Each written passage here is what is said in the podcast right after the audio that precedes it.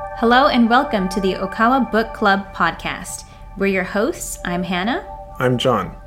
Today we will be introducing the upcoming new book from Master Ryuho Okawa called Words for Life. This is a very unique book which contains 100 proverbs or sentences of light from Master Okawa for us to contemplate on. These words came directly from heaven. These sentences are short, but crafted for us to savor the meaning and use them to reflect on our inner self. Depending on the day or situation, some sentences strike more than others. That is the time we should allow ourselves time to pause, contemplate, or meditate on them and find out what these sentences are guiding us to do. First, we would like to read from the afterword and commentary from Master Okawa. Afterword and commentary.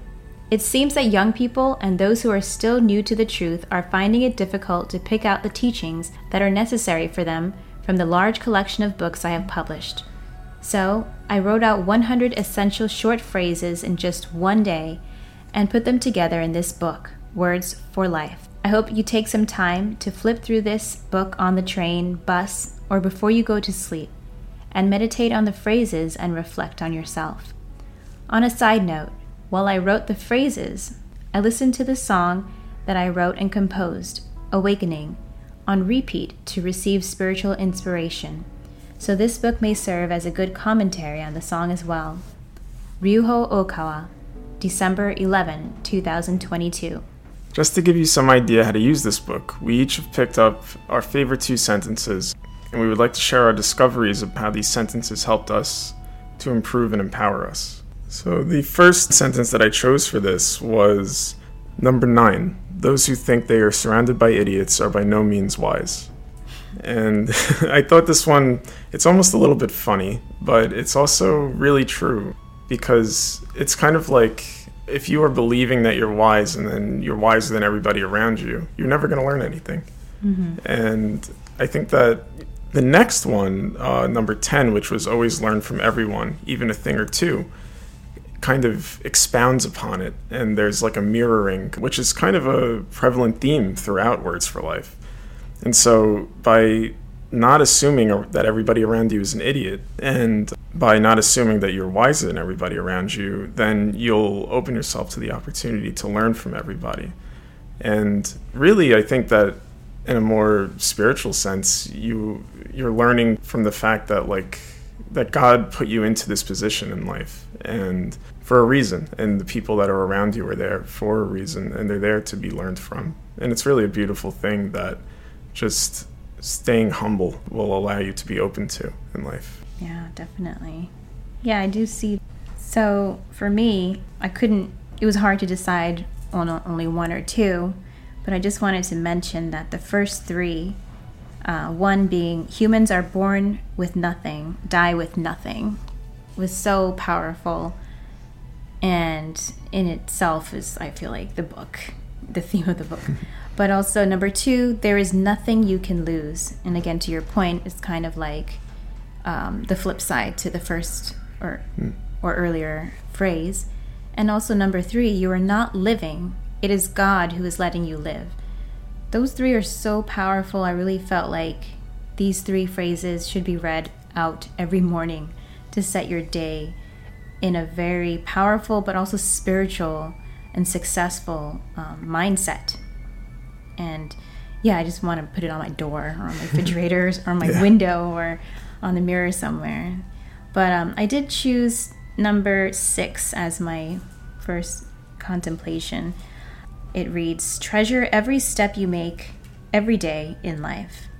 And this is so motivating. You could be anywhere in your life, at a high or a low or anywhere, and you can just take that one more step and be proud of yourself and keep going. So, no matter how big or small that step is, treasure it. And like, I feel it's so precious, and we become so grateful for that moment, and that gratitude translates into more effort and more hope also. Mm. So yeah, number six was really, really dear to my heart. Yeah. Yeah, that one. They're all profound. Like you said, mm. it was mm-hmm. hard to choose uh, just two for this. You know? Yes. And in a way, we kind of cheated and chose a few more than two, but fair enough. yep. Well, the second one that I chose is number 57. A huge gap between what people think on their conscious and subconscious levels makes them liars. And this one, I just feel is.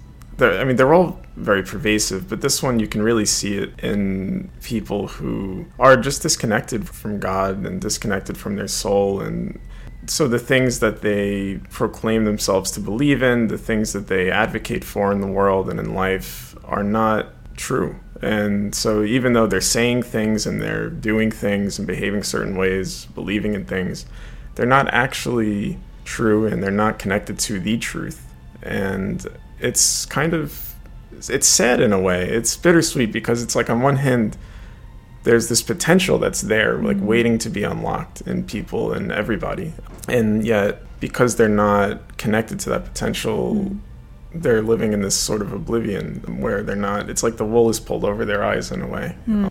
they do say you only use 10% of your mental capacity brain or mind at all any given time right yeah yeah yeah yeah i mean i've heard that could be pushed which maybe i don't know but generally speaking mm. yes that's it uh, so in a way and that's interesting because i wonder if like that also speaks to just the limitations of the human incarnation in a way. Like as much as we can go, there's always just going to be so much that mm. is concealed from us, mm. which is kind of profound and humbling. mm. I think.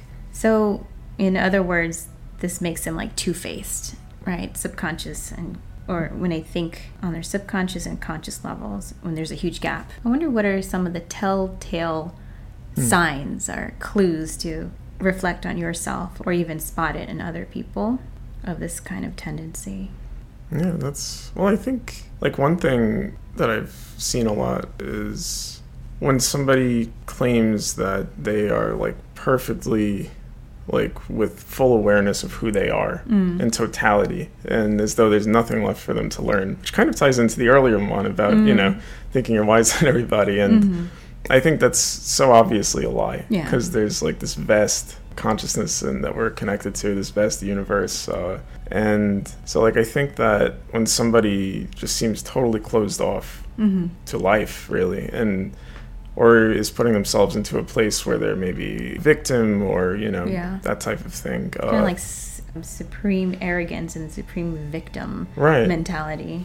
Which I mean, really, if you're arrogant, I think it's it indicates subconsciously that you're not confident in yourself. Mm-hmm. Uh, and then if you're having this victim mentality, it's like subconsciously you must have such a strong resolution to live your life maintaining that.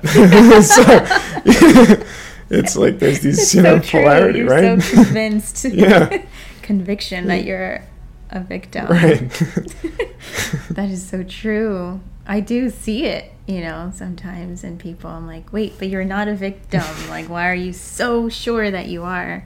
That's interesting. but that kind of leads me to comment on number 51 through 56. And Master mentions people with no conviction five times. So the first mm. one, 51, people with no conviction are opportunists. 52, people with no conviction defend themselves out of instinct. 53, people with no conviction are always looking for a way out. 54, people with no conviction are two faced. 55, people with no conviction hate to be made a fool of. So, and just wanted to talk a little bit about the first one people with no conviction are opportunists. We were chatting a little bit about this, but it's more like uh, people with no conviction kind of go towards what will benefit them, right? They're kind of, I guess it's opportunists. But I feel like there's another word, like a benefit. Maybe like they're just taking advantage of whatever's going to help them in that yeah. moment without having like not being guided by like a core sense of values. Right, and, right, right. Yeah, it's very interesting. Yeah. And people with no conviction defend themselves out of instinct. Yeah, it's a very like animalistic yeah. mentality, always looking for a way out or a two faced. You know, if you think about cats, they're like, "Oh, I'm so hungry and I'm cute right now," and then when they're not, you don't exist to them. yeah, that's funny and to hate to be made a fool of. That's very interesting. Mm. But again, it kind of touches on the arrogance and the victimhood of these kind of yeah personalities. Yeah, and then when they're made a fool of, it's like it calls them out on it. Right. So, like, how dare you? Yeah. and then they have to also see what they're concealing from Yeah. themselves. So yeah, it's, hmm. Very interesting. So I thought it was worthy to note that he spent five different phrases on this topic. yeah. Sorry to throw six more in there. Number 40, love deeply, quietly, and patiently. So, the very little that I contemplated on this, I'm nowhere near deeply understanding, and I really, really want to. So, this one really struck in my heart as the love that God has for all of us. And it's kind of like a godly mindset that you want to reach when you can look at your partner or your subordinate, your boss, or anyone you need to love more deeply, quietly, and patiently. Deeply, as in, there's always more to go, there's always more love to give. Quietly, it's like without complaining, maybe. I don't know. Without saying, well, I did this for you and that for you. And then patiently is just waiting for them to grow like flowers and bloom and know that it, they will bloom at some point. But I really felt like this was like God's love level that is very difficult to reach, but He's giving us the opportunity to kind of taste it and try it out. So, yeah, I thought that was a really, really beautiful one. Yeah. Yeah, it's it's funny, like when I read that one, I was like, wow, that's profound and I'm gonna have to return to it. yeah, me too. and then like and here we are like and like hearing it again and then hearing explanation it's like it really is that it's it, it is god's love and uh, which has to be the most patient of all uh, considering I can't imagine. Yeah. yep, especially with the state of the world, is what one of the proverbs say, like, if you think the world is evil, you are evil. Hmm. So I have to be careful there. I guess it just means to also look at the world as a place of love and humanity. No matter how dark it gets or how unpromising it gets, it's hmm. still a place that God created. you know when i started reading this book i just like read it straight through like one at a time and there's one proverb on each page. So which is perfect because like it, it has there's all this like negative space around it which is perfect for like quietly contemplating it. And i did not personally find that there was any part of it that i disagreed with. And the, you know and everybody's experience of reading it is going to be different. And i think that if there are things that you disagree with or that maybe are found to be confusing or those are the things that those are the proverbs that I think are worth really reflecting on and meditating with and sitting with because it's I think it's indicating something about oneself. And I think that certain ones are going to jump out at you. And in a way that's God telling you this is uh, something to bring your attention to. And it's just a very beautiful simple but like profound just really vastly profound you know there's so many layers of depth in each one of these statements. And yeah i think we're um, very lucky to have this. Yeah, definitely, we are. That's all for today. Words for Life will be available at Amazon.com from the end of March. thanks for listening we look forward to connecting next time